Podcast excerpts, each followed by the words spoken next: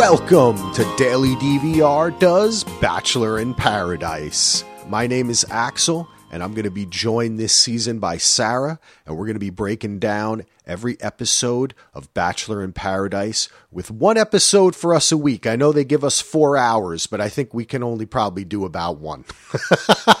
so we're going to meet you one day a week, one podcast, talk about Bachelor in Paradise. I've been watching The Bachelor wow, all the way back maybe 10, 12 years I've been watching that show. Sarah's been watching a while too. And actually, I want to give a shout out right here and now to Juliet Litman, the queen of all things Bachelor, Bachelorette, Bachelor in Paradise. She does it all. And that's how Sarah and I met was actually on the Bachelor Party Facebook page. And we're going to be talking a little bit about that Facebook page on this show as well, taking some ideas, some quotes, maybe some funny stuff from there. So if you're a follower over there and you uh, post, take a listen to us as well.